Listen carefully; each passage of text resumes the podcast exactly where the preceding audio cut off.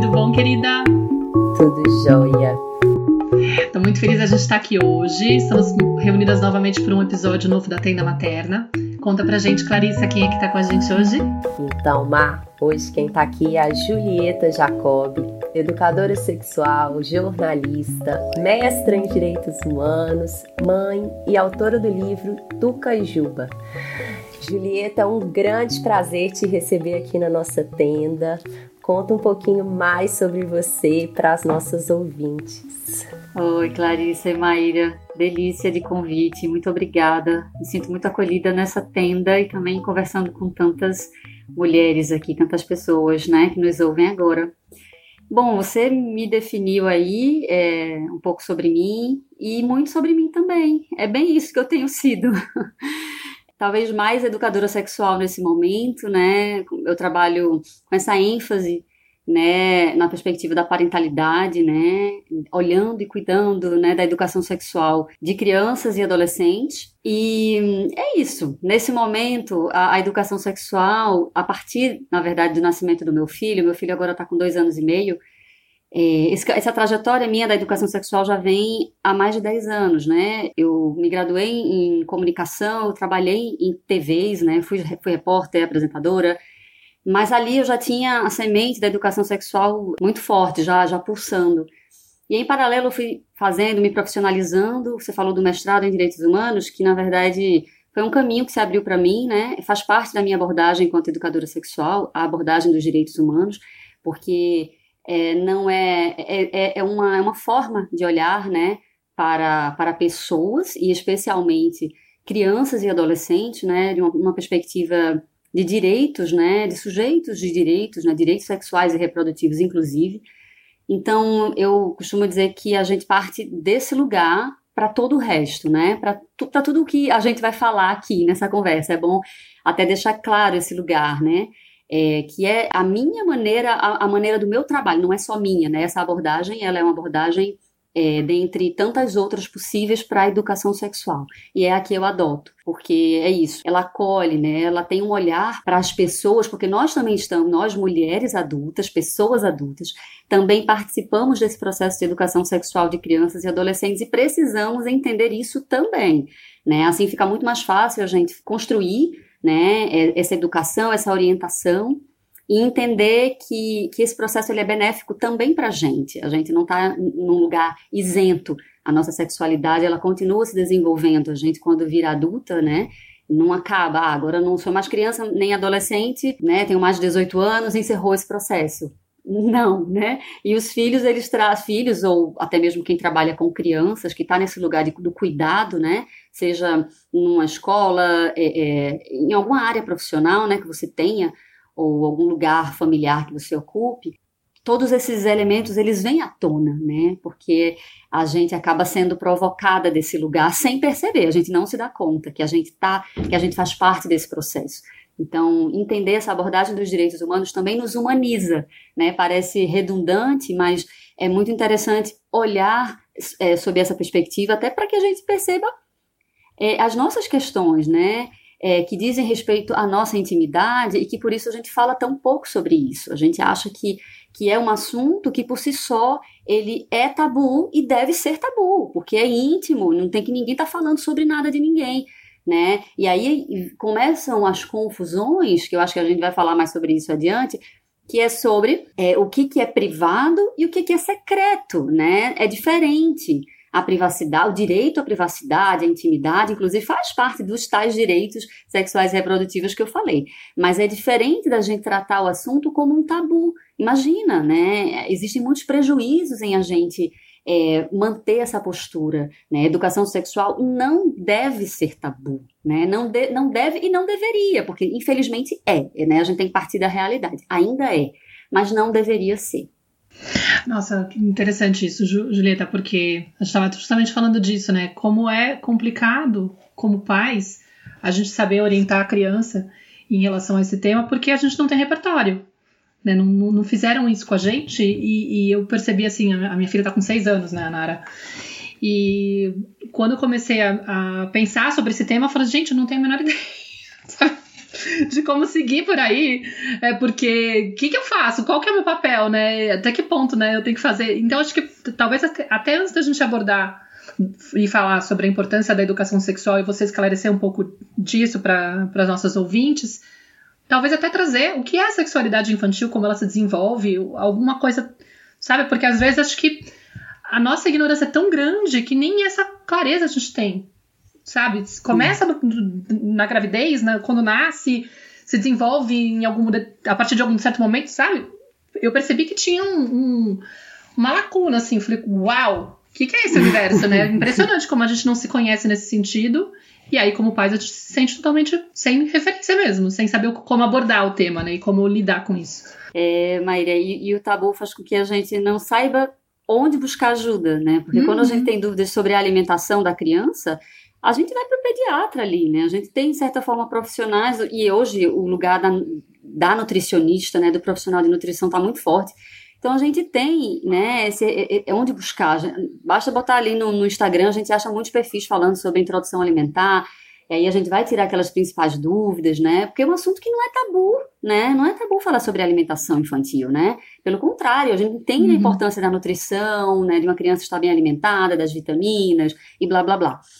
É, quando é, é do ponto de vista da sexualidade, da educação sexual, não. A gente trava e ali a gente fica, olha, ninguém fala sobre isso, né? Quem é o pediatra ou profissionais da, que cuidam da infância vão ter aquele conhecimento muito limitado, porque de fato não é... É uma formação que existe dentro dos cursos de medicina, dentro dos cursos de licenciatura, né? É, a educação sexual ainda é uma formação à parte, né? De quem, de fato, se interessa e, e aí você acrescenta a sua formação de base, né? Para atuar. É, então, a gente fica, de fato, ó, ninguém fala, então deve ser assim mesmo, deve ser como todo mundo está fazendo, né?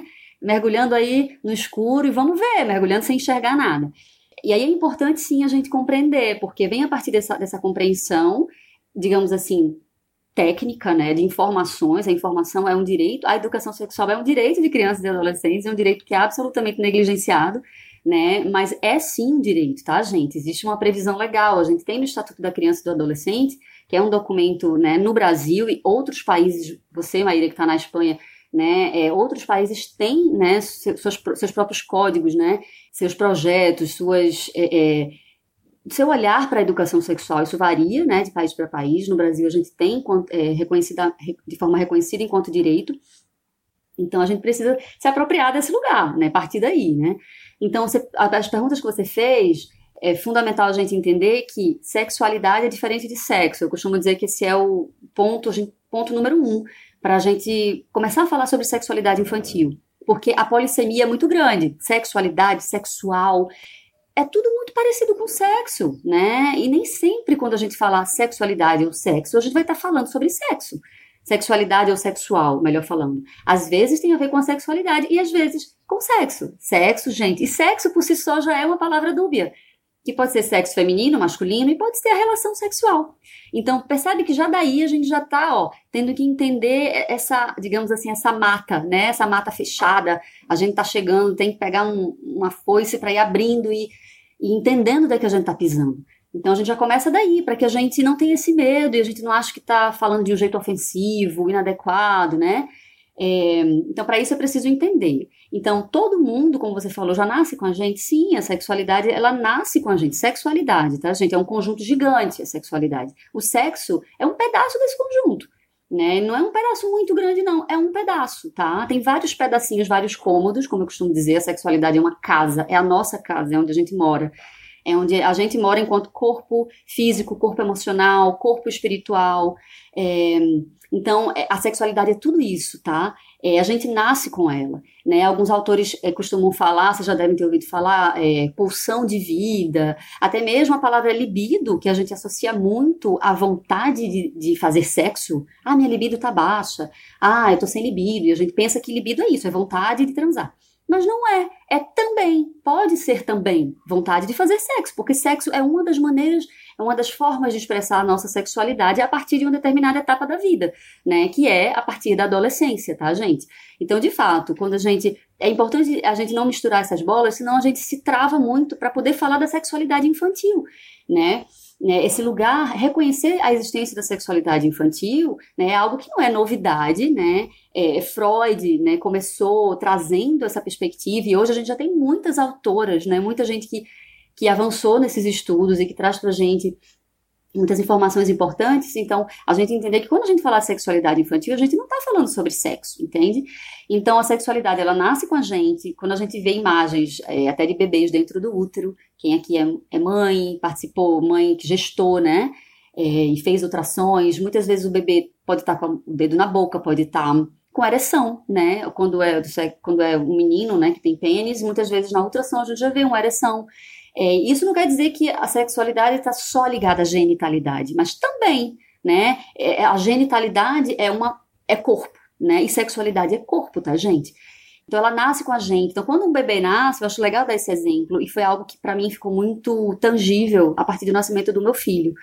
É, eu lia nos livros e tal, mas é muito legal quando a gente passa pela experiência e a gente poder ver, até mesmo quem já tem filhos maiores, poder lembrar, né? Então, uma criança, quando nasce, um bebê, e chora, a gente não pensa que isso é sexualidade, mas é, né? Então, não tem a ver com genitalidade. A criança tá só chorando, e ela chorou, ninguém ensinou, ela acabou de nascer, né? Então, quem ensinou isso? Como foi, né? Então, isso é o que a gente chama dessa pulsão, dessa busca de bem-estar. O bebê que está chorando, ele está buscando alguma coisa. Ele está se comunicando com as ferramentas que tem, né? Naquele momento, naquela fase do desenvolvimento. E está dizendo o quê? Ah, eu quero o colinho da minha mãe, colinho do meu cuidador aqui, quero mamar, quero leite, tô com fome, é, tô com cólica, tô com frio, tô com, né, fiz cocô, né, olhem pra mim, né, tô entendendo aqui onde é que eu tô agora, mudou o ambiente, então, por favor, né, o ser humano é super dependente. Então, o choro, ele é, sexo, ele é expressão de sexualidade, né, no bebê. E a partir de que essas fases é, se desenvolvem, o bebê vai ganhando coordenação motora, ali nos primeiros meses. E aí o bebezinho, a gente sabe, é ter essa coisa, corta a unha, senão ele arranha o rosto, porque ele vai lá tentando entender quem, o que, que é, quem é ele. O bebê não nasce sabendo, olha, eu sou uma pessoa, eu tenho um corpo. Não, isso não, não, não o bebê não sabe, né? A, a gente já sabe a esterogestação hoje em dia, são aqueles três meses em que o bebê vai entender que saiu da barriga. Então, todo esse aprendizado que a gente chama da construção do esquema corporal é um período importantíssimo do desenvolvimento da sexualidade e é infantil, que é o bebê começando a entender quem é ele, que corpo, como é esse corpo dele. A gente sabe também que a noção de corpo, ela não é uniforme, tá, gente? A gente não pode ser capacitista, existem muitas formas de corpo, diferentes sensibilidades, né? Então o bebê tá aprendendo sobre isso, na hora que ele bota o dedinho na boca, na hora que ele é, se toca, tá, gente? Ele vai tocar também os genitais, vai tocar o pênis, vai tocar a vulva, é, porque ele tá ganhando mais coordenação motora, então ele consegue, né, chegar lá, vai tocar o pé, vai botar esse pezinho na boca, né, vai botar a mãozinha na boca, porque ele tá entendendo, olha, se eu boto a mão na boca, eu sinto uma sensação na minha língua e na minha mão. Então, ah, então essa mão aqui, ó, deve, fazer, deve ser minha, tá? Se, se ele pega uma bola e lambe essa bola, ele vai dizer, não, eu tô, eu tô sentindo na minha língua, mas a bola eu não tô sentindo, então essa bola não, não faz parte de mim. E muitas vezes o bebê joga essa bola para longe, porque, né, é algo que, que tá fora dele, né? Ele vai entendendo essa separação, a, a mamãe é uma pessoa, eu sou outra. Então toda essa construção do esquema corporal, ela, ela é riquíssima e muito importante. Muitas vezes o que a gente faz é, ah, minha, minha filha tá com a mão na vulva o tempo todo, principalmente quando é menina. E a gente precisa reconhecer a, a carga que a gente tem, né, a carga sexista que a gente tem, É, de olhar de uma forma desigual para meninos e meninas. Quando o menino puxa o, o pênis, muitas vezes, ou toca, a gente ri, a gente brinca, ai, que engraçadinho, olha isso. Menininho sapeca, olha aí, saliente, a gente já fica, né, de um jeito quase que, de uma, mesmo sem perceber, aprovando isso. E quando é uma menina, a gente tende a se preocupar, olha, tá pegando, será que tá com infecção? Será que tá, né, com alguma coceira? Será que fez uma assadura aqui? Tira essa mãozinha, não, não pega. Então, a gente tende a reagir de uma maneira diferente para as expressões que são absolutamente típicas e necessárias. A criança precisa desses minutos, né, para se tocar.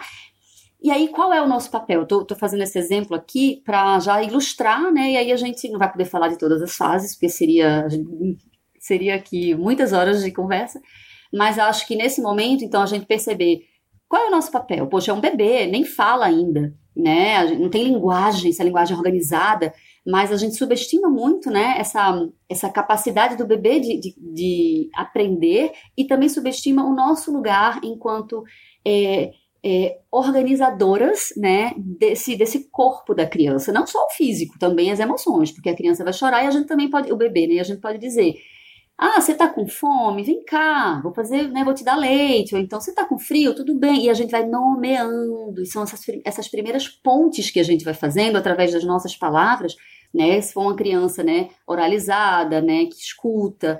Então, é a, nesse processo, a gente vai validando, né, toda essa descoberta que o bebê vai, vai fazendo e não consegue sozinho dar conta disso tudo, desse processo. É na, na relação com esse adulto cuidador, com a mãe, com o pai, com quem estiver nessa rede de, de cuidado, que, que a criança ela vai construindo as noções de autonomia corporal, desse corpo enquanto uma casa, né, algo que merece, né, cuidado, né, esse, esse, esse autocuidado também. No começo o bebê não vai entender, ele, ele é super dependente. Mas aí a gente fala: ah, esse aqui é o seu pênis, esse aqui é o seu pipi. Cada região, cada lugar tem um nome familiar, um jeito de chamar. Não tem problema nenhum, né? Desde que não seja uma linguagem depreciativa, virilizante. Mas falar, nomear. Então, assim, é importante saber que o corpo dessa criança é completo. É, aquela música, não sei se tem aí na Espanha, Maíra, mas cabeça, ombro, joelho e pé, que aqui todo mundo canta na creche, na escola. É, para mim é o retrato dessa educação sexual repressora, né? Que do ombro vai para o joelho, então a gente não fala nada que tem entre o ombro e o joelho, a gente não fala do peito, da barriga, do umbigo, do, do pênis, da vulva, da, do bumbum, não, esse, esse corpo ele pula do ombro para o joelho, acabou, então a gente não vai falar, interdita, a gente, a gente sem perceber, a gente interdita essas crianças, e o medo, não é à toa que a gente faz isso, tem a desinformação, mas tem também, acho que esse ponto, não sei se vocês querem trazer, mas é, mas Julieta, se a gente falar, a gente vai ficar estimulando, né, e não, não é bom estimular. Deixa quietinho, deixa lá, não, não precisa falar, né? Pra quê? Vou falar da cabeça, do braço, da mão, mas não. Dessas partes íntimas, melhor não. E, e é sobre isso que eu, é, é nessa perspectiva que eu encorajo, que eu falo, não, gente, olha, se a gente agir dessa maneira, a gente, na verdade, vai estar tá desprotegendo essas crianças. Aí a gente, é onde a gente entra em outro viés, que é a prevenção da violência sexual. Acho que entender a articulação de todo esse processo com a proteção, né, em relação às violências sexuais, eu acho que dá um... amplia de um jeito que até para essas pessoas mais é, resistentes, né, leva a, uma, a um movimento, a dizer, hum, faz sentido mesmo. Aí, bom, fiquei no bebê, mas é pra gente entender que fase a fase essa criança vai é, se expressando de outras maneiras, né, e essa fase do bebê é, é o básico. Mas eu acho muito importante porque é o início e passa muito despercebido para muita gente. A gente tende mais a entender essa sexualidade. Muita gente diz, ah, Julieta, minha filha está com sexualidade aflorada. Não existe sexualidade aflorada. Toda sexualidade é aflorada, gente. Como ela vai se expressar é que varia, né? Existem comportamentos típicos e comuns e frequentes, né? Há muitas crianças dentro desse processo é, de desenvolvimento psicossexual, mas a forma como também vai se expressar é absolutamente individual, então não é que está aflorado.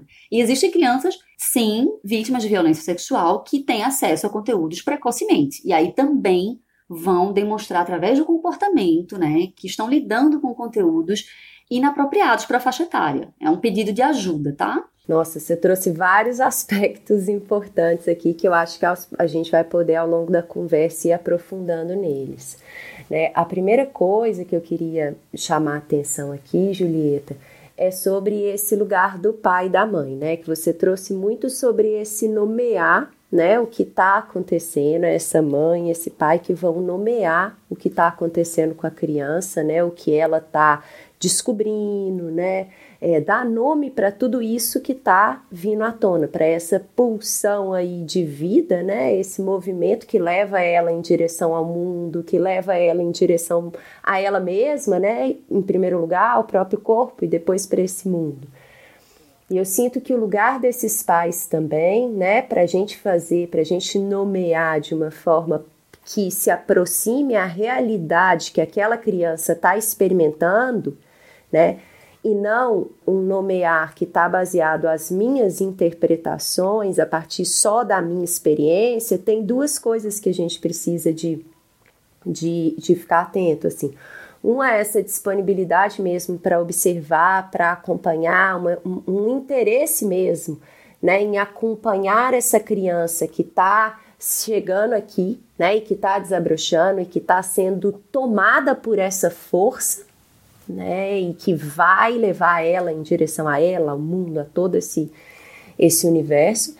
E a outra coisa é um processo também que a gente sempre traz aqui na tenda, que é que você trouxe também, de certa forma, esse olhar para a minha relação com o meu corpo, com a minha sexualidade, com esse impulso mesmo de ir em direção ao mundo, a, né? Então, eu acho que eu queria que, que talvez você comentasse um pouquinho desse lugar dos pais, né, que estão ali como essas pessoas que vão observar e que vão acompanhar, que vão, né, trazer clareza, colocar os limites quando necessário, enfim.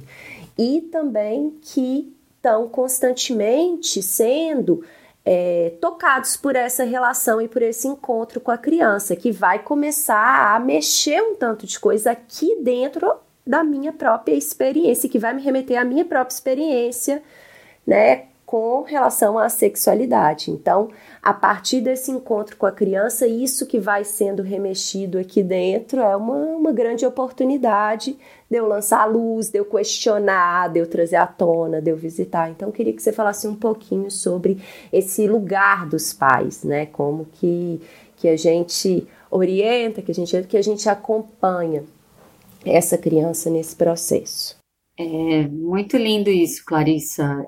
É, é, isso tudo que você falou deveria ser é, parte da educação sexual que a gente não teve enquanto pessoa, antes mesmo de ser mãe, de decidir ser mãe, ser pai, é, até porque isso é uma escolha, né? Então, a educação sexual, ela pensada nesse processo formal, é independente de, de se aquela pessoa vai ou não decidir ser pai, ser mãe, ter uma criança, né? Mas como a gente não, não passa por esse lugar, a gente não tem esse, de fato esse espaço de reflexão, de informação, mas também de reflexão, né, sobre o nosso processo, né, o, no, o nosso processo de desenvolvimento da sexualidade, é, como a gente se coloca enquanto seres sexuais, né, que num determinado momento da vida se veem como mãe, como pai, né, então a gente de fato faz agora, e agora, né, e, e paralisa, né, dá um, dá um, dá um é, choca, esse encontro com a criança choca, porque é, o bebê, a criança,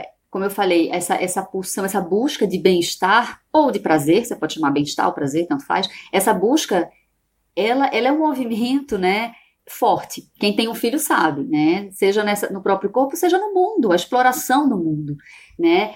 Aí é que tá, como você bem disse, nesse momento existe esse encontro e se a gente não estiver apropriada Da, no, da nossa própria sexualidade, desse lugar do que, que é a sexualidade, entendendo, ah não, mas calma, eu tenho a minha, eu sou uma mulher adulta, né, eu tenho minhas vivências, eu fui uma criança, de repente eu passei também por experiências traumáticas, eu posso ter na minha trajetória é, episódios de violência, né, que é muito comum às mulheres, é, eu posso ter vivido ou viver relacion, relações abusivas, né, e tantos outro, outros recortes, né, é, possíveis da nossa sexualidade, né, é, a gente pensa que sexo e sexualidade é só prazer, mas eu costumo dizer que é a busca por isso, é a busca por esse prazer, né? Não quer dizer que todas as experiências elas foram e serão exatamente prazerosas. É, mas como a gente encontra essa criança e a gente, e essa criança ela não, ela, ela própria não, não, não sabe sobre tudo isso, né? Ela sabe, ela se manifesta no sentido de que ela se expressa. E aí vem, vem todo esse, isso que você falou, né, do, e agora? Será que isso tá certo? Será que não? Será que sim? Porque é, a criança faz esse convite, né, ela, ela nos convida a, a olhar para esse lado da nossa vida que muitas vezes está absolutamente escondido, né, dentro dessa tal intimidade, né, a gente coloca todas, todos esses assuntos num lugar tão trancado, né, que entra já na seara do tabu, gente. Tabu é algo que não pode falar, né? É algo perigoso, é algo que faz mal, que ameaça, né? E isso é muito nocivo, gente. A gente precisa entender a sexualidade como algo bonito, como algo positivo. Imagina se o bebê não buscasse bem-estar, né? Começava daí, a vida, a nossa vida seria inviável. A vida humana, ela seria inviável se não houvesse a sexualidade, né? Porque senão, imagina, a gente, quando a gente lê, né, alguns pediatras que falam sobre esses comportamentos, né, dos bebezinhos e tal, é isso, essa busca por tô aqui, por, por aconchego, por... por é, esses toques, né, que são estruturantes, o toque de embalar uma criança, né, de aconchegar, de demonstrar esse afeto, tudo isso é mais do que simplesmente uma pessoa que gosta ou não gosta disso, isso é vital. Então, quando a gente olha para a sexualidade a partir desse lugar, a gente, puxa, a gente fala, como é que a gente não valoriza, sabe? Como é que a gente não fala? Como é que a gente não cuida, né? E a criança que está convidando esses pais a, a esse movimento, né, faz isso de uma maneira inconsciente, que a criança não sabe, né, é, faz isso de uma maneira muito bonita, mas que nem sempre é vista dessa maneira. É, muitas vezes o olhar lançado pelos adultos é uma projeção, uma projeção da sexualidade adulta, então vem com aquele, aquela carga, né, do não, mas isso é proibido, não, mas isso, mas essa criança, né, é, é, isso não é para criança, né, o que que não é para criança, gente? Relação sexual não é para criança. E tem nome, o nome é violência sexual, o nome é crime, né? Tem nome para isso, né? A gente precisa saber nomear. Agora, sexualidade é para criança? Expressão da sexualidade, busca de bem-estar, conhecer o corpo, falar sobre as emoções, entender como esse corpo se transforma, né? Ter orgulho desse corpo, achar graça desse corpo, entender as sensações, né, de prazer que esse corpo proporciona, reagir, né, a, aos toques, reagir ao ambiente... Né, entender t- tudo isso, explorar todas essas potencialidades, isso sim faz parte da infância, né? Isso é sexualidade, isso faz parte da nossa vida também, né? Não é porque a gente saiu da infância que a gente agora vai se acomodar num lugar de fato, né, que de estagnação, né? Como se essa sexualidade de fato agora se resumisse à prática sexual, né? Para quem, para quem quer, para quem quer praticar sexo e é uma pessoa adulta, é uma possibilidade, sim, de buscar bem-estar, e é algo também, acho que, Clarissa, que a gente fala muito pouco, né, que muitas vezes essas experiências é, sexuais na, na fase adulta, elas não são de prazer, né, a gente sabe que muitas vezes a gente vive, mesmo dentro dos casamentos, dos relacionamentos, é, experiências é, relativas à prática de sexo que não são boas, que não são benéficas, que não são respeitosas, né, que não, não são interessantes. E muitas vezes é isso, a gente resume é, o que a gente sabe, o que a gente enxerga no nosso horizonte a, a, a, a esse contexto. E aí uma criança que está mostrando todo um lado muito mais abrangente, né, a gente fica, olha, ou eu embarco, ou eu vou junto, ou eu procuro informação, ou eu vou tentar estudar um pouco mais, vou tentar entender um pouco mais, ou eu vou simplesmente reproduzir é, muitas vezes aquilo que a gente recebeu, que é a interdição, que é o bloqueio, é a repressão, é... não faz isso, para com isso, e em última instância buscar uma ajuda para como consertar aquela criança. Olha, essa criança aqui é, tem os jogos sexuais infantis, né, que são esses comportamentos com, com outros colegas, né, de, de exploração, né, da sexualidade, do corpo, então muitas vezes é isso, olha, ou a própria masturbação, gente, na infância, que muitas vezes leva mães muito aflitas, né, a procurarem ajuda no sentido de, puxa, tem alguma coisa errada aqui. E é claro, é, os comportamentos sexuais na infância, da sexualidade na infância, gente, eles são típicos, né? Existe já uma... A gente tem esse entendimento de quais são esses comportamentos típicos, mas o mesmo comportamento pode sim indicar uma expressão saudável ou, ou sinais de alerta, né? A gente precisa realmente saber ter essa régua, né? Ter essa, essa sensibilidade de perceber. Só que se a gente está tomada... né, por todas essas interdições, confusões, bloqueios mesmo, né, gente? Sem saber nem falar sobre nós, nem sem saber falar até mesmo com uma pessoa adulta. Então, travou, não vai, não vai funcionar, não vai fluir. E, e, e aí é que entram, né, os riscos, né? Aí é onde, é onde a criança fica vulnerável, né? Ela não fica protegidinha, não. Se a gente faz, ah, não, não vou tratar desse assunto quando chegar na, na adolescência, aí sim... pode beijar na boca, namorar, mas antes, sabe, é como se a gente atuasse como um muro, sabe, que vai impedir, que vai bloquear tudo isso, né, da criança, e primeiro que não vai funcionar, segundo que a gente vai se esgotar, a gente vai se exaurir, né, nesse processo, porque a gente vai travar uma batalha, né, contra algo que é, que é próprio, né, que é da nossa natureza. Então, acho que é bem importante, e, e eu tento, muita gente até que faz os meus cursos, não tem filhos, né? E pergunto, tudo bem se eu não tiver filho? Tudo ótimo, né? Que bom, se você se interessa pelo assunto, olha, você vai ver que muito do que eu tô falando do bebê e tudo mais, das crianças, não é exatamente sobre elas, né? Tá tudo aqui na gente, tá refletindo, esse processo, ele é de mão dupla, né? É, não tem como a gente se isentar dele. Tô, inclusive tem um teórico que diz que toda a educação é sexual. Ai, Julieta, que exagero, porque você é educadora sexual, está dizendo isso. Não, gente, toda a educação, todo o processo pedagógico, ele é sexual, né? Quando a gente entende que é impossível a gente retirar a dimensão da sexualidade das pessoas humanas que estão implicadas nos processos pedagógicos, na parentalidade, por exemplo, né? Então, a educação sexual, ela não é um processo à parte. Tipo, ah, eu educo meu filho aqui, em todas as questões, mas a educação sexual é outro assunto. Não é. Porque ela tem tudo a ver, por exemplo, é, com a forma como você se relaciona com essa criança. Não adianta você aprender tudo, mas se você tem uma, uma educação autoritária e super rígida em casa, né? Se você não trata essa criança com respeito, né? E daí, acho que vocês já devem ter abordado aqui, por exemplo, sobre disciplina positiva, edu- é, comunicação não violenta, outras ferramentas que a gente tem para entender que a educação sexual faz parte é, dessa educação global, entende? É, ela não vai funcionar de maneira separada, é, como algo, ah não, vou gritar aqui com essa criança, eu não vou respeitar, eu vou bater nessa criança, mas eu vou dizer para ela que consentimento é, é, é algo maravilhoso, né? Que ela precisa entender o que é consentimento, que na fase adulta ela só vai se relacionar, beijar, transar, se ela quiser, mas a gente está educando essa criança de modo a, a deslegitimar, a negar tudo aquilo que a educação sexual está querendo ensinar. Não vai, tá? A gente precisa ver, de fato, uma coerência. Então, esse olhar, Clarissa, é, inclusive é um desafio para mim, enquanto educadora sexual, porque o que eu noto muita resistência.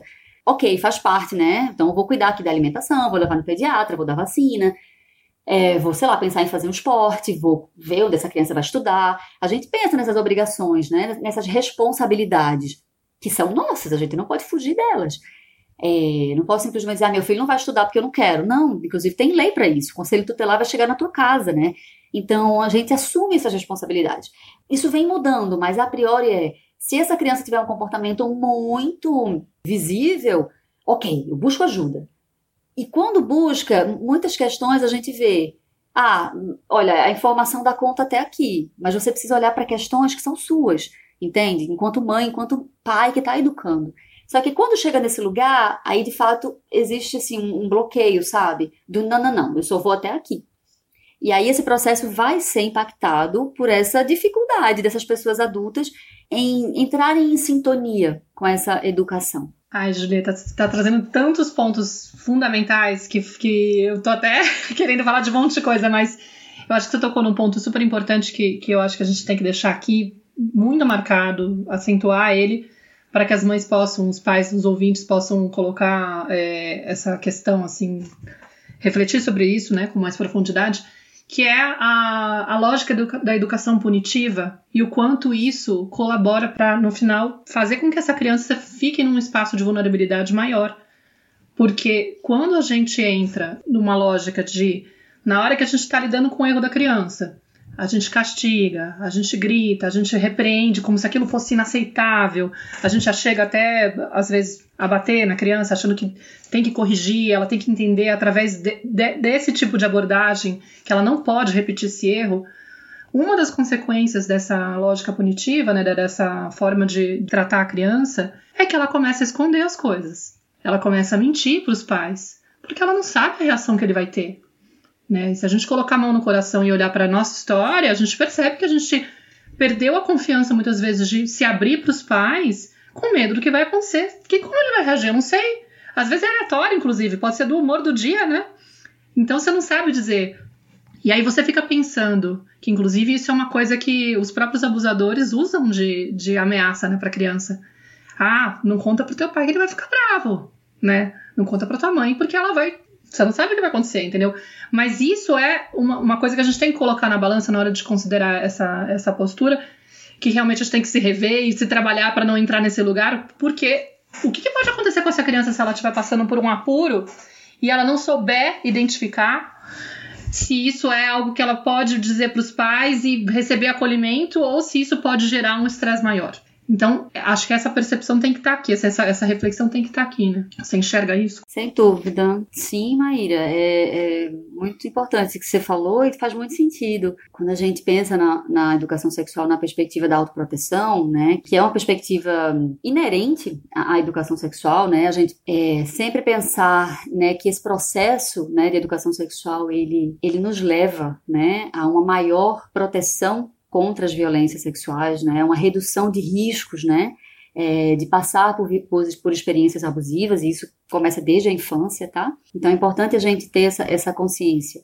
Então, você falou sobre o segredo, né, sobre o medo, sobre a, a sobre não haver essa construção da confiança, do lugar de confiança, né, sobre essa vinculação que é baseada no lugar da, da autoridade, do, do autoritarismo, melhor falando, né, porque pai, mãe, né, pessoas responsáveis ocupam, de fato, um lugar de referência social, né, um lugar de, que a criança tem, né, e terá como, como referência, como eu falei, né, e, e é um lugar ali que, de autoridade no sentido que, de responsabilidade, é um lugar de responsabilidade, sim, em relação às crianças, mas não deve ser um lugar de autoritarismo, né, de violência, de, de uma hierarquia rígida, né, baseada é, nesse lugar do porque eu quero, porque eu sou sua mãe, É, me obedeça, da obediência, né? A obediência, ela, ela distancia a criança de si própria, né? Porque simplesmente ela vai, ela vai obedecer de maneira acrítica. Então, é totalmente o caminho oposto do que esse modelo de educação global e também sexual propõe, né? Que, que é, é uma educação baseada na reflexão, no diálogo, né? E na construção é, de um vínculo forte de confiança para qualquer coisa. Então, essa dificuldade que muitas vezes eu vejo, ah, Julieta, mas, mas eu não consigo conversar com meu filho sobre sexualidade. Eu fui mostrar um livro e, e, e o ele não quer, eu, eu, eu convido, eu chamo e, e, e a criança não responde mais, ou não, não se abre.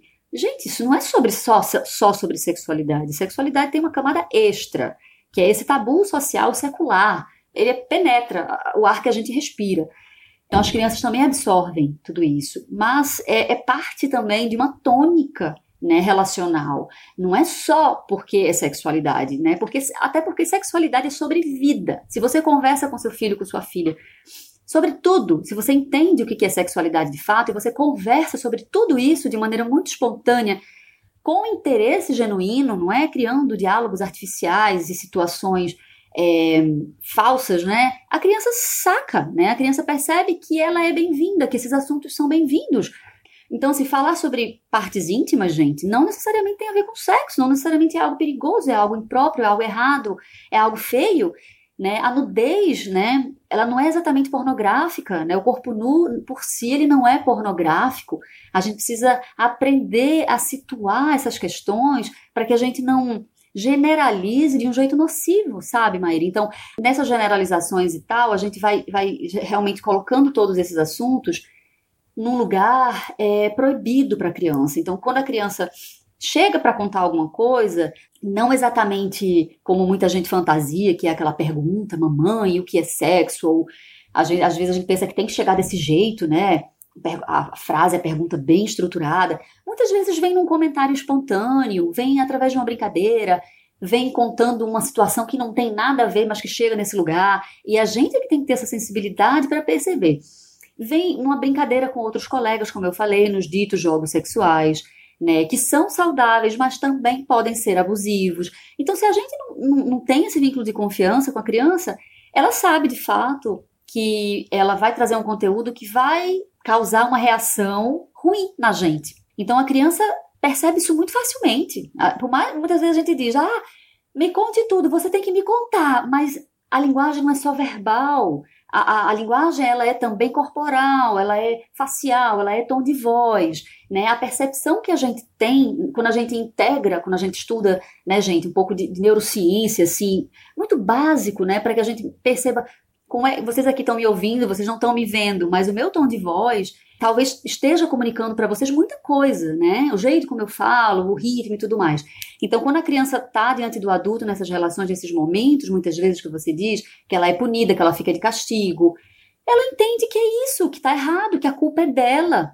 Ainda tem isso. é, essa questão da culpa é muito, é muito grave quando a gente pensa em educação sexual, quando a gente é, tem uma educação culpabilizante, porque é, é, é impossível para a criança organizar esses conteúdos. Deixa eu explicar uma coisa, Maíra, que você falou do segredo, e a gente deve sim, né, é, orientar a criança, né, sobre, sobre não guardar segredo, né, que segredo para uma criança é algo que, que é perigoso de fato, porque imagina o que, o, é, o que a criança, o que a criança vai esconder, né, dos seus adultos responsáveis, é, que pode ser a mãe ou o pai, aí é que tá. Quem a criança vai entender como um lugar seguro, como uma pessoa segura de fato, né? É, a gente tem que entender que é nossa responsabilidade construir esse vínculo. Não é porque a gente é mãe, pai, que isso tá dado, tá posto, não é, entende? Muitas vezes é na escola que a criança vai ter esse lugar, né? Até porque mais de setenta por cento das violências sexuais acontecem no ambiente doméstico. Se é, por exemplo, com pai, padrasto, tio, a maioria são homens, embora mulheres também cometam abusos, é, se tudo isso está no ambiente doméstico, a criança sabe que se ela contar, né, a depender de como esses assuntos sejam trazidos, é, vai gerar uma briga, né? Ela vai sair como culpada da história, sabe? Ai, não devia ter falado isso, né? Porque, olha aí, minha mãe tá brava, brigou com o, o, o pai, brigou com o, a pessoa, né, a pessoa suspeita. Então, a criança não consegue, gente, é, é, elaborar tudo isso sozinha. E é a gente que tem que cuidar desse processo para a criança, sabe? Com a criança e para a criança.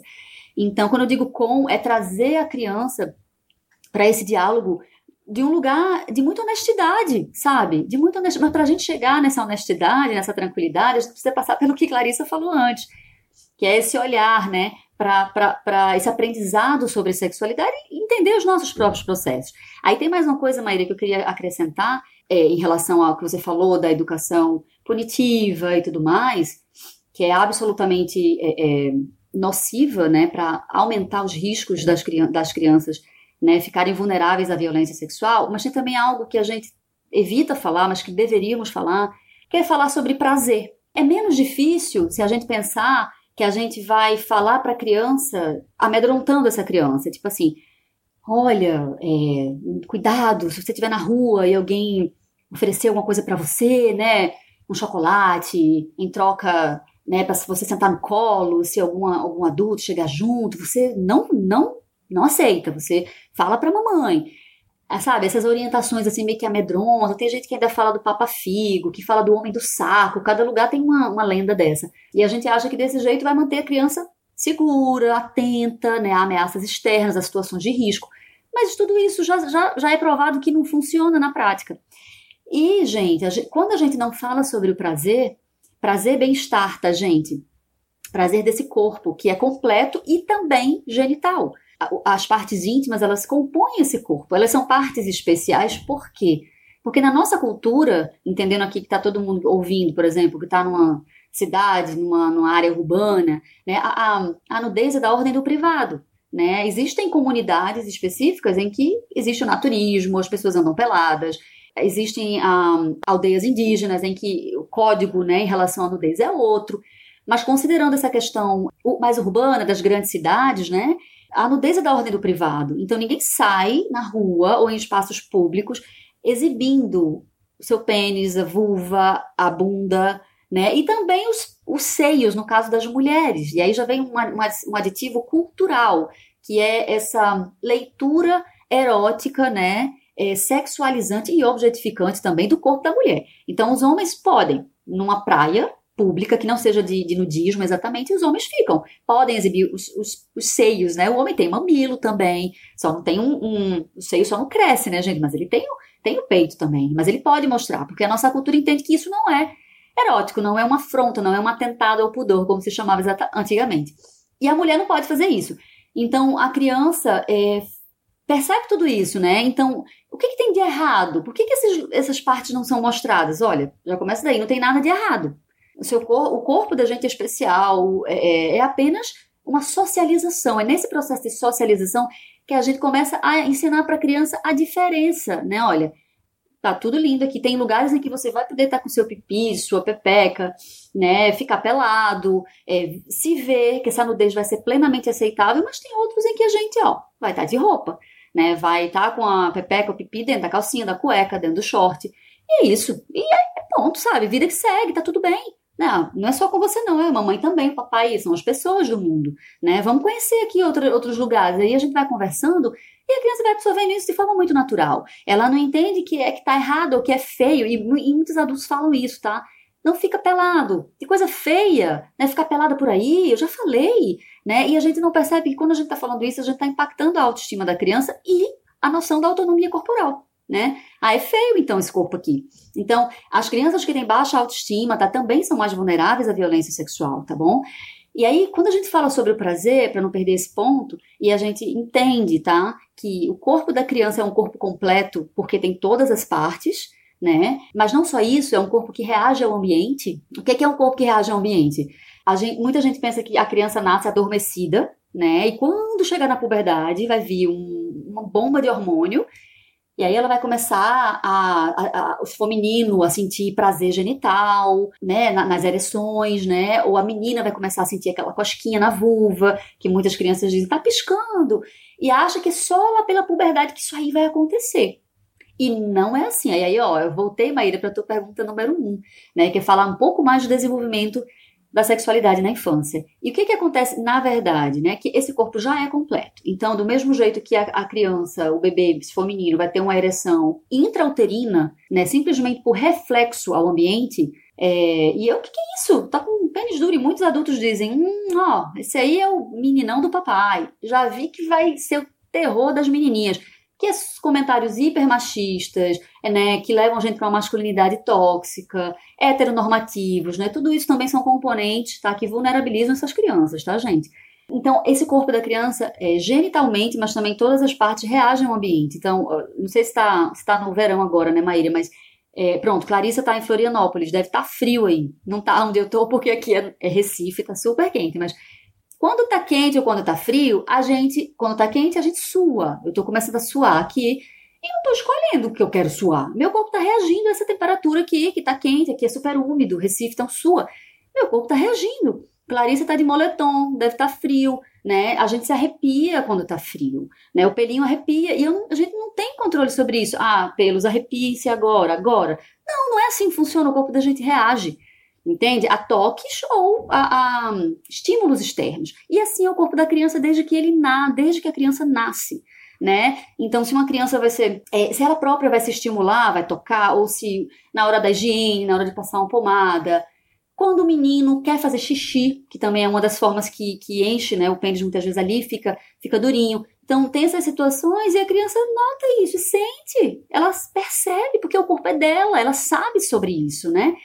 E na hora que a gente acha que isso tá errado, ou tá precoce, ou tá é, é, erótico, gente, tudo isso é uma leitura equivocada que a gente tá fazendo, né? A gente tem que organizar e dizer, tá tudo bem, né? Essa aqui é a sua vulva, é um lugar especial, você tá sentindo o quê? E a gente muitas vezes pode tentar ajudar a criança a falar sobre o corpo dela. Uma criança que fala sem vergonha sobre o seu corpo, que fala sem vergonha, sem se envergonhar, sem se constranger sobre a sua sexualidade, gente, uma criança que está muito menos vulnerável à violência sexual. Isso é testado em pesquisa, é até seis vezes menos vulnerável, né?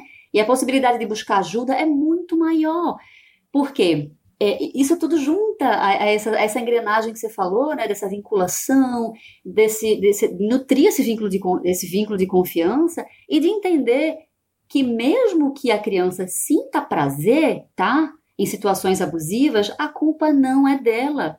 Porque assim como você disse, Maíra, que muitos abusadores, né, muitas pessoas que cometem abusos, aproveitam esse tabu e esse silenciamento para manter a criança refém, e é verdade, né, dizendo, é, isso aqui é um segredo nosso, né, você não vai contar, e a criança de fato não tem, não tem esse lugar, né, de... de de confiança com a mãe ou com o pai, e, e tem com o abusador, tá? Porque os abusadores, é, eles conquistam, eles aliciam essa criança, essa ideia de que é, as violências sexuais acontecem de maneira agressiva, é, que causam dor à criança, isso também é mais um mito que precisa ser desconstruído. Então, muitas vezes a criança reconhece uma criança bem orientada, uma criança que não é ignorante, né? Porque a gente acha que manter a criança na ignorância é proteger, e aí, ó... Ignorância é vulnerabilidade, ponto, tá? E educação sexual é um direito. Então, se a criança, mesmo orientada, com a educação sexual em dia, é, passar por uma situação, né, é, de violência sexual, gente, porque existe aí uma disparidade de, de força e de poder que não dá para comparar um adulto ou um adolescente em relação a uma criança, tá?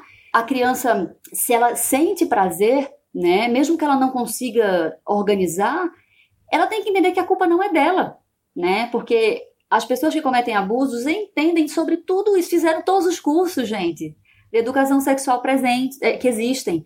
As pessoas que cometem abusos entendem exatamente, se interessam pela sexualidade infantil, sabem que o corpo da criança reage, entendem sobre essas dinâmicas, né, é, de culpa, medo, vergonha, né, entende que existe um grande silenciamento, um pacto social, como eu chamo, né, de manter essas crianças num lugar de ignorância e desapropriadas sobre seu corpo, sua sexualidade.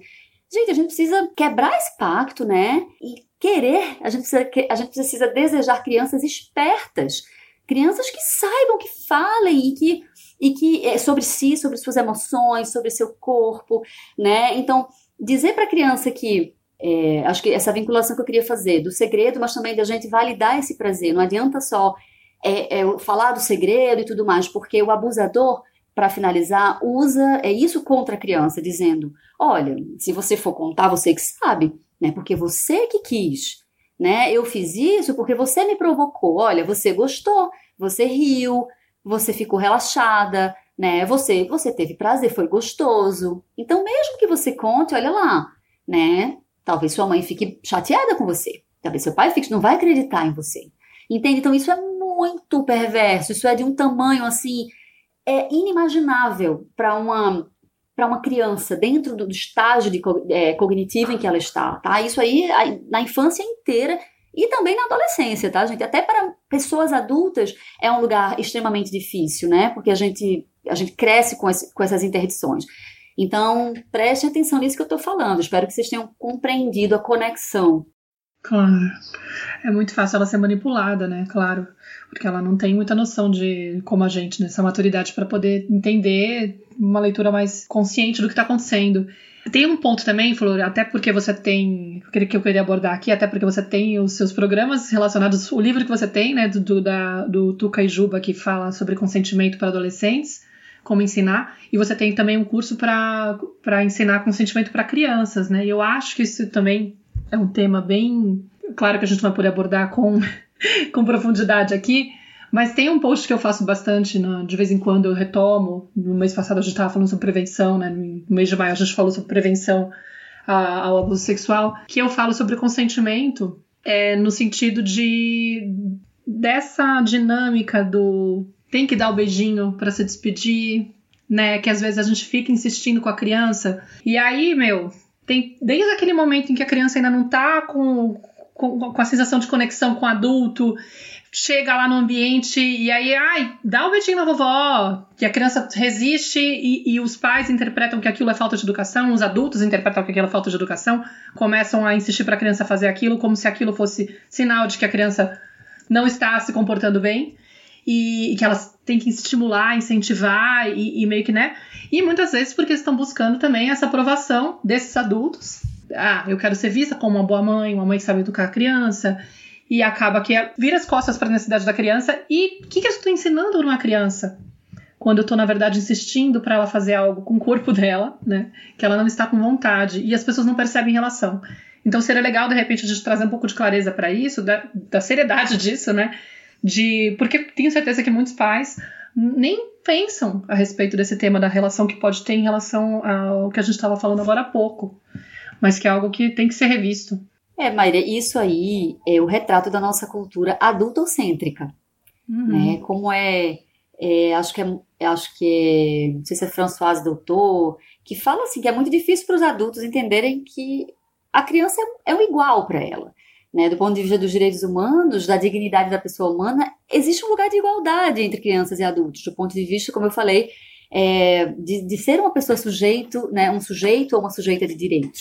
E para muitos adultos isso é um lugar insuportável. Então esse, esse, esse, esse, é, essa cultura adultocêntrica faz com que de fato a gente vire as costas para a necessidade da criança. E vem toda, toda essa, essa, essas expressões da birra, né, é, da criança que manipula os pais, né, da, da, da criança maliciosa, e isso vai muito, também essa projeção vai muito para o campo da sexualidade, né? Como assim essa menina ou esse menino não sabe o que está fazendo? Olha, né, essa, essa malícia que é lançada, né, como se fosse, não, Julieta, não vem não, você está falando aí, mas eu, né, porque essa malícia está tá nesse olhar, como eu falei, lembra lá no início da nossa conversa? Se a gente não ajustar a maneira como a gente encara crianças e adolescentes, ferrou, essa conversa não vai muito adiante, porque vai ser um contrassenso o tempo todo, né? Então, é, falar é, é, nessas, nessas mínimas atitudes do cadê o beijo da vovó, né? E eu sempre brinco, eu sempre falo nos cursos assim, se você, porque assim, não é sobre fazer uma patrulha linguística, tá, gente? Ah, falou assim, prejudica, falou assado, é bom. A linguagem é um fenômeno dinâmico, né? E, multi, e, e tridimensional. A linguagem não é só o que a gente fala literalmente, como eu falei anteriormente aqui. Então, A, a, a, o processo de aprendizagem, ele, ele pressupõe, né, uma, uma constância, gente. Não é uma situação, entende? Ele é, ele é uma repetição, ele é contínuo, tá? Para que ele seja efetivo. E ele precisa ser de mão dupla. A criança é parte desse processo. Ela não é objeto nesse processo, ela é sujeito. Quando você pergunta para a criança, cadê meu beijo? Né? Eu sempre, ah, ok, quer perguntar, pergunte. Agora, se é uma pergunta, se é um convite, tem que aceitar não como resposta. Se você não aceita, não é um convite, é uma imposição, né? E isso tem tudo a ver com consentimento, tá? É um tema pelo qual eu sou apaixonada. O livro Tuca e Juba que você falou é para adolescentes a partir de doze anos, embora já a partir de dez, muita gente já leia com seus filhos e tudo mais. Então é um tema que me move muito, me entusiasma, porque tá, tá exatamente nessas pequenas, pequenas enormes coisas, né? Que não são pequenas nada. Então, se a gente pergunta e a criança corre ou diz não, é como eu falei, nem sempre a linguagem ela vem com todas as letrinhas, a criança pode só correr, pode só continuar brincando e te ignorar. Tudo isso é não, gente. Tudo isso significa uma recusa, né? O que, que é um consentimento válido, né? Tem várias características para a gente entender o que, que é o consentimento válido e que não existe na infância, tá? Do ponto de vista sexual. É só a partir dos catorze anos no Brasil. Não sei como é na Espanha, mas é, na França é dezesseis anos e aí a gente tem outras idades aí. O consentimento é nesse sentido da aprendizagem sobre a autonomia corporal. Aí, quando essa criança for adulta, seja homem ou mulher, mas principalmente as mulheres, por influência dessa educação sexual sexista que a gente recebe, como é que essa mulher vai, gente, se entender, se relacionar e se posicionar sobre si, sobre seu corpo, sobre suas vontades, né, sobre as, a especificidade do que quer, negociar tudo isso, comunicar, falar, entende? É, sem culpa, né? Eu vejo isso de muitas mulheres adultas, mas eu não vou dizer que não quero, eu não vou negar, porque, poxa, a gente tá toda hora querendo ser aceita, ser amada, como adultas, imagina pra criança, né? Porque isso também é, é um lugar de busca de bem-estar, essa aceitação e esse amor. Então, se a gente condiciona, se a gente coloca afeto como moeda de troca, a gente só tá premiando essa criança, como você bem disse, Maíra, quando ela se comporta bem. E o que que é se comportar bem na régua dos adultos, né? É fazer, é obedecer, é fazer o que o adulto quer que a criança faça. Isso, e a gente não estimula essa criança a se perceber, gente. Isso não quer dizer que a criança vai ser antipática, mal educada, porque faz parte da socialização também criar laços, né? Faz parte também é, da, da sobrevivência da gente enquanto espécie, gente. É, fortalecer vínculos, né? Não só com os pais, mas com, com quem com, com quem tá ali junto da gente na escola, nessa família ampliada. Então, essas habilidades, elas vêm, em, elas vêm conjuntamente. Então, quando a gente organiza tudo isso, e precisa ser, de fato, uma postura muito forte, né? Porque fica, ai, Julieta, mas a, a minha mãe sempre pede bênção, ou a minha sogra, e é muito constrangedor, porque todo mundo da família faz, e como é que é isso? E minha filha não quer fazer. Então, essas pequenas rupturas, né? Quando esses pactos, eles vão sendo quebrados pelas crianças, quando a criança expressa isso, ela pode até ter essa, dependendo de como ela seja educada, é isso, gente, é chegar junto, é entender como é que a gente pode proteger essa criança dentro da vontade dela, dentro do que ela deseja, nessas situações, tá, Maíra? Porque essas situações, gente, são absolutamente é, é, passíveis de, de possibilidades, gente. Por que que vai dar um beijo do jeito que o adulto quer, né? Então vamos ensinar para a criança outras maneiras de, de ser educada, né? De ser simpática. Puxa, eu posso soltar um beijo de longe? Eu posso dar tchau?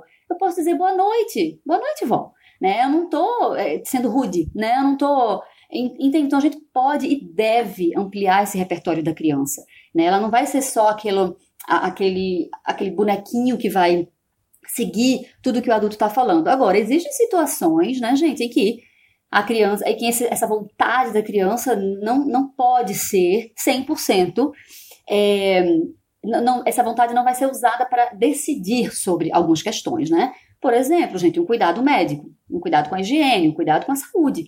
Eu costumo usar o exemplo da vacina, né? A vacinação faz parte, né?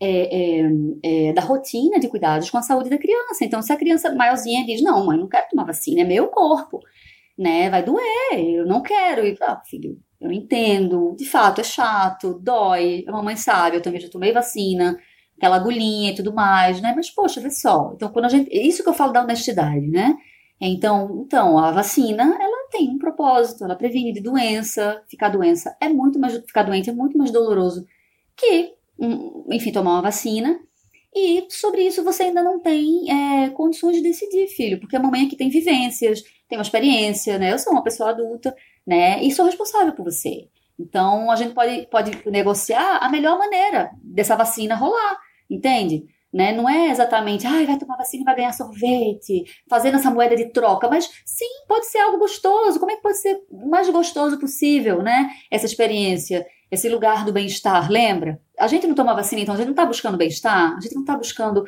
manter essa porção de vida, a gente não está, não é um caminho também que leva a gente para esse lugar positivo, né, gente? É, então, vamos, vamos, manter, vamos falar com a criança, pergunta para ela o que, que ela acha, né? Então, a gente vai aí, não é, é colocando nas mãos dela essa decisão. Não, criança não pode, criança decide sobre assunto de criança, tá? Senão a vida dela vira uma bagunça. Imagina, ela vai almoçar o quê? Se ela não gostar de comer salada, legumes, frutas, né? Então, a gente tem esse lugar de responsabilidade. Mas a gente precisa é, ter honestidade nesses diálogos, né? E mostrando para a criança que a opinião dela importa, sabe? Em todos os momentos. E que e, em determinados momentos é sim a vontade dela que vai prevalecer. E começa na gente essa validação. Se nós mesmos estamos recusando, estamos, não, que é isso, vai sim beijar essa vovó, ah, que é isso, meu filho, tá me fazendo passar vergonha, a gente tá mostrando que o não da criança não é aceitável, começa daí, entende? É a gente, e aí volta para o que Clarice disse, é quando a gente tem que revisar a nossa própria conduta, né, a gente culpa tudo, o mundo, as influências, a escola, a internet, meu Deus, criar filho tá muito difícil, porque eu faço uma coisa em casa, mas na escola vem o, men... o coleguinha e faz diferente. Mas, gente, o que de fato você está fazendo em casa, sabe? Que incoerências você está tá reproduzindo sem perceber? Sim.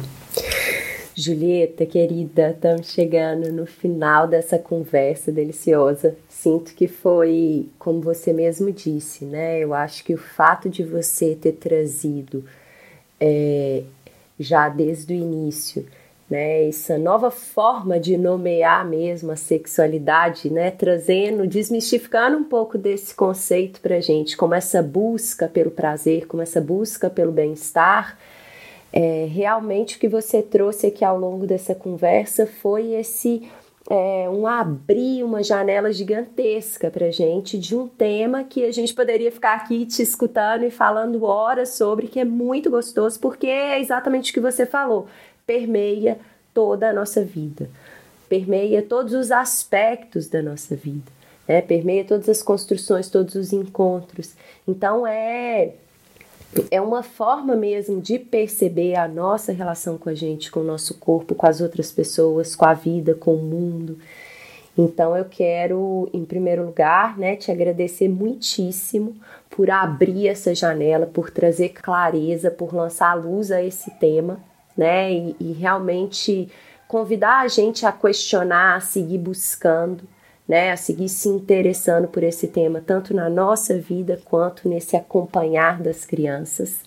Então, quero agradecer muitíssimo, muitíssimo e te pedir, né, para você contar um pouquinho sobre o seu trabalho, sobre o seu livro, sobre os cursos que você dá para as nossas ouvintes, para a gente encerrar o nosso, o nosso episódio de hoje. Obrigada, viu? Obrigada a vocês. Os meus cursos, né, vocês devem ter ouvido aqui, ouvido já, tem diferentes abordagens.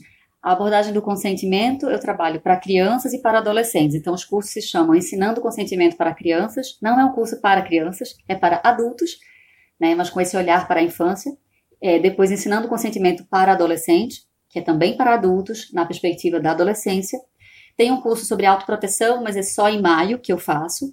É uma edição especial por conta da, do mês, né, de prevenção, de mês enfático, emblemático, né, é, do Dia Nacional de Enfrentamento aos Abusos e à Exploração sexual contra Crianças e Adolescentes. Tem um curso sobre, que é bem focado na parentalidade, se chama Papai e Mamãe. É um curso em parceria com a Rede Amparo.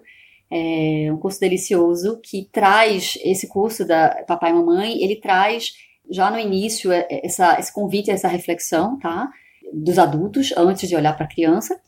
E agora, gente, eu acabei de lançar, de abrir um espaço exatamente para mulheres, né? Mães ou não, mas eu sei que o meu público é bem de mães ou mulheres que, porventura, possam pensar em ser mães em algum dia da vida.